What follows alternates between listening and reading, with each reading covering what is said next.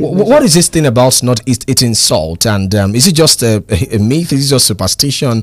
Or because it's something co- mostly common in this part of the world, the especially world. you know in, in the southwestern part of the country, you, you Yeah. hear all sort of things like you know uh, they don't eat salt and, and all of those things. So what is what is is, is there any scientific explanation for not eating salt? There's no anyway for all of us. We should salt induced um, uh, increase in your blood pressure. So all of us should avoid excessive intake of salt. Okay. But so but there's nothing special about albinos that makes them not to eat salt compared to the other because you hear people say it when you see an albino uh, that has um, you know some skin pr- condition or skin Yeah. problems uh, they say oh this person has been eating salt that's why that There's- albinos are not supposed to eat salt There's nothing scientifically linked to that. Unfortunately, it's still part of the things that they have cooked up to attach to this condition. Uh, Okay, uh, oh, you, you mentioned the different types of um, albinism earlier. Yeah. Um, ocular albinism, I think that's one I'm comfortable with. The other one, you know, is um, is a bit of a tongue twister, so I will try and get comfortable with it. Uh, are there any developmental problems associated with it? Uh, I'm seeing something here about it, you know, possibly resulting in developmental retardation, you know, mildly shortened stature or deafness in, in some cases as well. Perhaps deafness, but normally ocular, oculocutaneous, except you remember I told you that they could be associated with some syndromes, mm. and I don't want to go into those syndromes because they are they are not common conditions. So what I mean is that you can have They're not common here. they are not common generally. Okay. So oculocutaneous albinism, ocular albinism, those are just plain. That's just albinism. But you can have albinism as a component. By the time I start mentioning Hermansky-Pudlak syndrome, Chediak Higashi, you, but you would explain it. Mention no, it the, the reason why it's not necessary to ex- uh, uh, mention those ones uh, is because that generally, if you look at them, for example, Griscelli syndrome that has albinism as part of it, maybe about 80 or 90 cases have been described in literature all over the world. So there's no point right now. This program is to educate about you know the the common ones, the stigma associated with the condition, and how you can manage the condition. Okay. Going into all those other syndromes will probably confuse some of the Many listeners, and I do not want that to happen. Hmm. Okay, but just know that there are some syndromes that can be associated with albinism that will have other systemic manifestations. So, for example, like um, in Chediak Higashi, you can have a patient with albinism have bleeding disorders apart from the albinism. You know, so uh, you can have a patient with albinism having liver issues. So there are other syndromes. So once you see albinism coming up with other systemic syndromes, then you start to look into all those other syndromes. But straightforward albinism, ocular albinism, oculocutaneous albinism is more of the skin, the hair, the um, eyes, and sometimes you can have some hearing issues. Um, Oh, oh, oh, okay. So um, you mentioned earlier that um, it is hereditary. Yes, And um, I've also seen uh, some, you know, false report here again about um, it being possibly contagious. I want you to speak to that as well from the science point of view, trying to debunk that mentality again that albinism is contagious. And I hope that at the end of this show, everyone will know that albinism is not contagious Yeah. because it is inherited. As soon as the child is born, it is obvious that that child is an albino. And so, if they don't take away anything from this show, it is to know that albinism is not a disease, albinism is not contagious. Hugging an albino person will not automatically make you become an albino, okay? And living with an albino person, because I've seen, I've heard all sorts of things. You know, I don't want him to I come to our well, house yes. because I don't want him to transfer this color to my children. It doesn't happen that way. And the most important thing to note is that you can have two normal appearing parents having an, uh, having an albino child. And the risk of having an albino child is almost zero if you do not have the gene. In fact, zero. So, for example, you don't It have doesn't have gene. happen accidentally. no. Okay. There are some genetic conditions that we call that normally they are inherited, but you can have something we call sporadic. Sporadic means that out of the blues it just happens. Albinism is not like that. Never. You know, in medicine we like to say never say never. Uh, yes. But in life, I mean, generally, never, yes. albinism is not like that. You don't have sporadic mutation. It's usually inherited in an autosomal recessive fashion or X-linked. Okay, like, I, I know that you're you're a skin expert, and um, you've, you've I like to be called a dermatologist. There are so many people on um, in the internet now where you just yeah, see well. skin. skin also a dermatologist. Yes, you, you practice the profession. Yes, and uh, you've obviously interacted with a lot of um, you know albinos. So in Yes, your please. practice over the years what is the most common you know um, problem that you encounter with them? And what do you think is um, behind these troubles that they go through? And how can they manage them? Um, to be honest, most patients with albin- al- albinism Yes. won't just come to the clinic. They don't really, except for the really um, Enlightened, enlightened ones? ones. Yes. They come and so let me classify them into two groups. The group that has nothing wrong with their skin, they just bring their children, or the parents bring the child, or the child is an adult and comes, or, or the person too. is an adult and Yeah. comes um, himself or herself. Oh, doctor, I know I'm albino, and I, I read that there are so many things I can do to improve the integrity of my skin. So they're just coming for basic skin care and how they can take care of their skin. Then we have another group that are coming with. So sometimes in albinos, we call some skin lesions precancerous. So an example of a precancerous skin lesion is something we call actinic keratosis. Note that all this, whether precancerous or cancerous skin lesions in albinos, is because of the effect of the sun. Okay. So f- the one thing, if they don't take away anything from this program, is to know that albinism is not contagious; it is inherited, and the sun is not exactly their friend. Right. Okay. So most times when they come, it's either because of the precancerous lesions that I mentioned or straightforward, you know, skin cancer. They are already coming with some. So I'm not sure if you've seen it on the road before. You see an albino with like an ulcerated lesion on the head, on the face. So those are skin mali- skin cancers occurring in them. So Uh, so that means that it's very hard for an albino to live in this part of the world, given our, you know, tropical condition. To be honest, I think it's it's not that hard Yeah. if they do what they are, you know, the the p- protective measures they are supposed to do. So, for example, I don't think I would advise an albino to take up a job as um, a traffic warden, controlling traffic. You know, I would uh, the kind of jobs I would advise albinos to do are jobs that where they will be indoors, probably like what you do right here. Yeah. And number two, if you have an albino child, you're going to do that child a whole lot of good if you start sun protection at a very early age. So, for example, you know, one thing about children is that if you've started something with them, they are used to it, it becomes a habit. But you've not been doing it, and the child is a teenager, and you're like, okay, you have to use your sunscreen, you have to use a wide brim. They're not likely going to comply. But if you start from an early age, where long, I have albino patients that when you see their skin, you almost just want to, you know, you just want to touch it all day long. Mm. But you have some that they don't practice sun protection. The skin, we call something photo aging. Photo aging means that the skin has aged more than it should because of the effect of the sun. So sometimes, if you are walking behind an albino that does not use sunscreen or any, you see the back of their neck looking wrinkled, almost Yeah. like an old person's skin. So the skin looks older than their exactly. age. yeah. So photo aging. People that have bleached their skin, so that's one of the major problems they're going to have. You see a 30 something year old woman or 40 something looking like 60. So luckily, to be honest, even with the rate at which people are bleaching their skin, if we compare the rate at which they are bleaching their skin and to the rate we see skin cancers, it's still not as you know Yeah. they are not you know commensurate with each other yet. But definitely, photo aging is one of those things that you are going to see. In Enlightenment is key uh, on this subject um, because you mentioned that most people you've interacted with are the enlightened people, and um, but you still find a huge um, albino population, especially in the rural areas in the in the communities that don't even know how to manage this kind of condition. They don't even know why they have it. Some of them probably feel like um, their parents were cursed by some people. That's why they have it as well. So how do we, you know, penetrate those areas and ensure that um, they're enlightened more and they know how to manage this this, this skin condition better? Luckily, um, and when I mentioned that enlightened, I mentioned that the, the enlightened ones are probably the ones that will come to ask for basic skin care. Yes. When the issues come, all of them come, whether the enlightened or the unenlightened. And again, the But before the sorry, before the online online unenlightened come, the issues would have probably escalated. Yes, most yes, times, yes. to be honest. And now, um, one of the things um, social media has been helping us to do is that it has been magnifying the voice of a lot of healthcare workers, whether dermatologists or non non dermatologists. And again, there are a lot of albino foundations, a lot. So when the when we have our different types of um, events like the World Skin Health Day, sometimes it's centered around um, albinism. Then you know the World Albino Day. There's a World Albino Day. We do different health talks, health shows, and all that.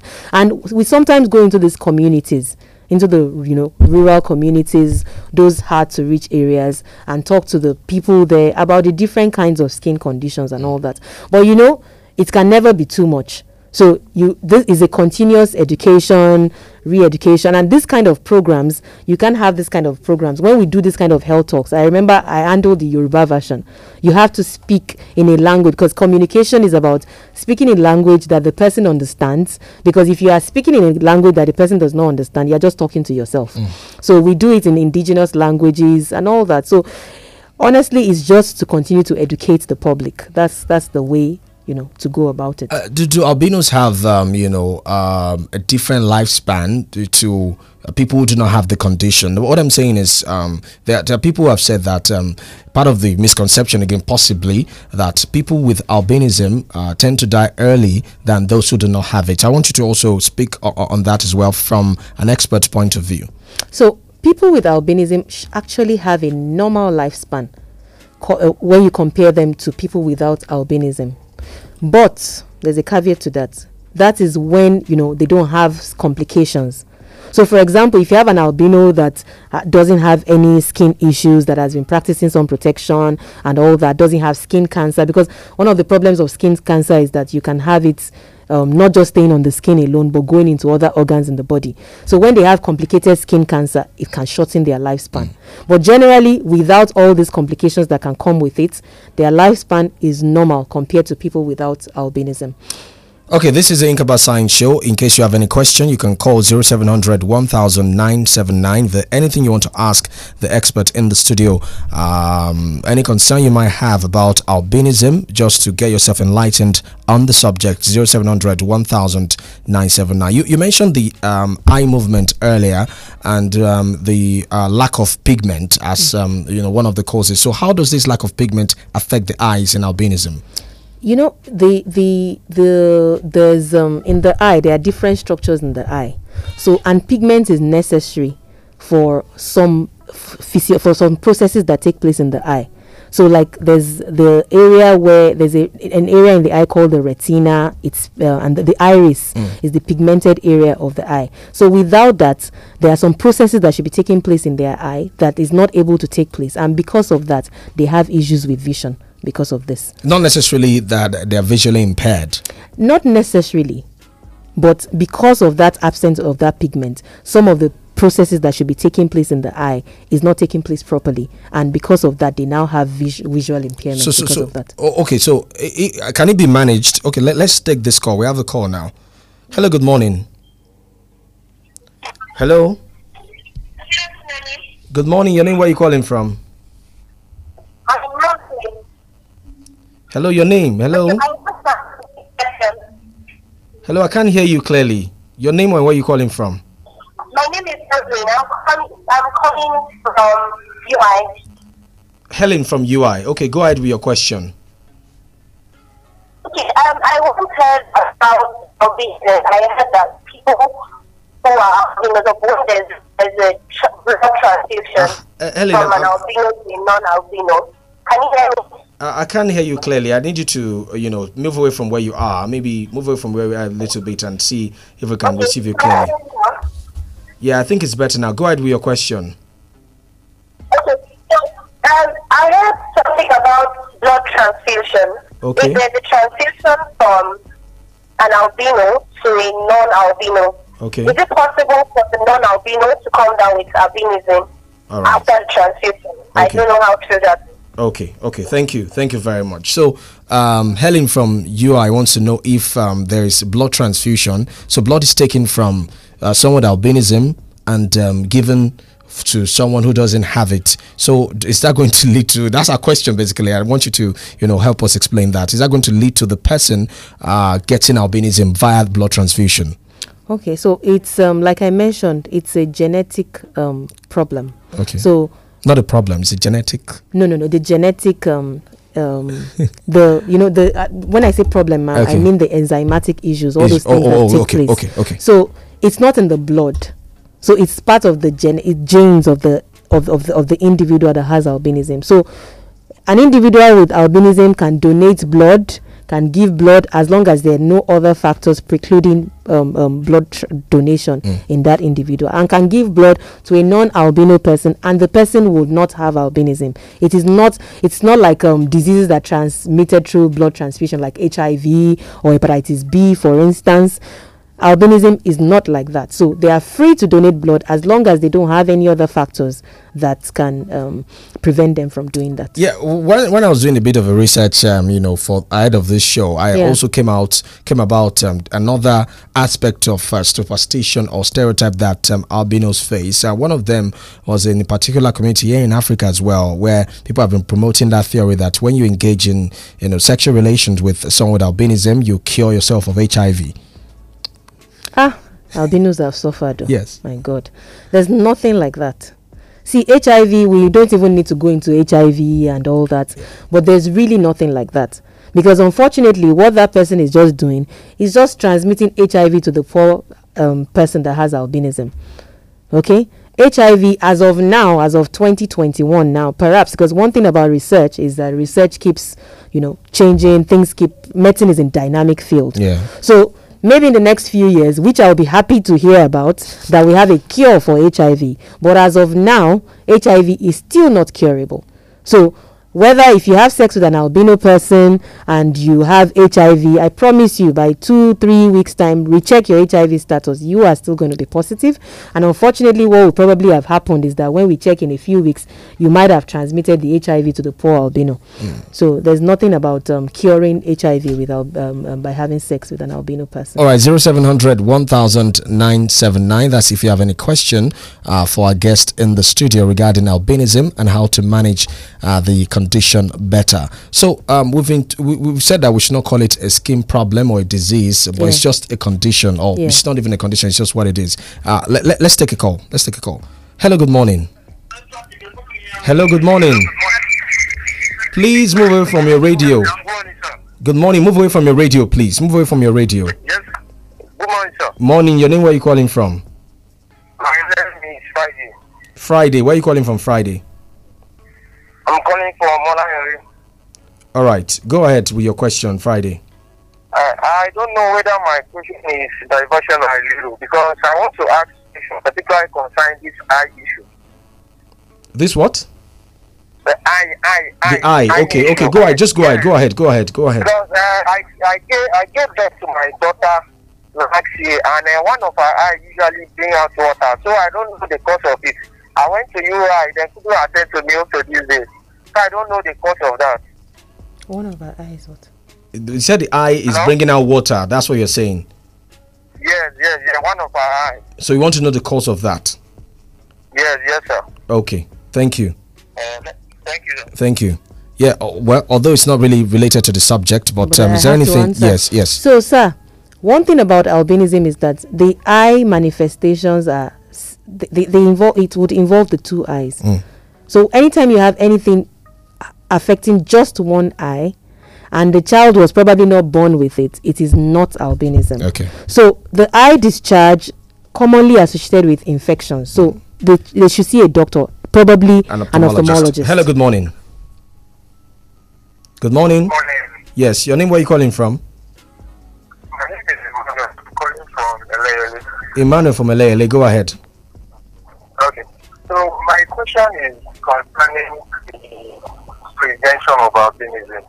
What is the kind of the medical community doing to prevent it? For example, like she mentioned, mm. they have eye issues, they have skin issues, you know, they have um, their hair too is not as strong as uh, who is not an albino.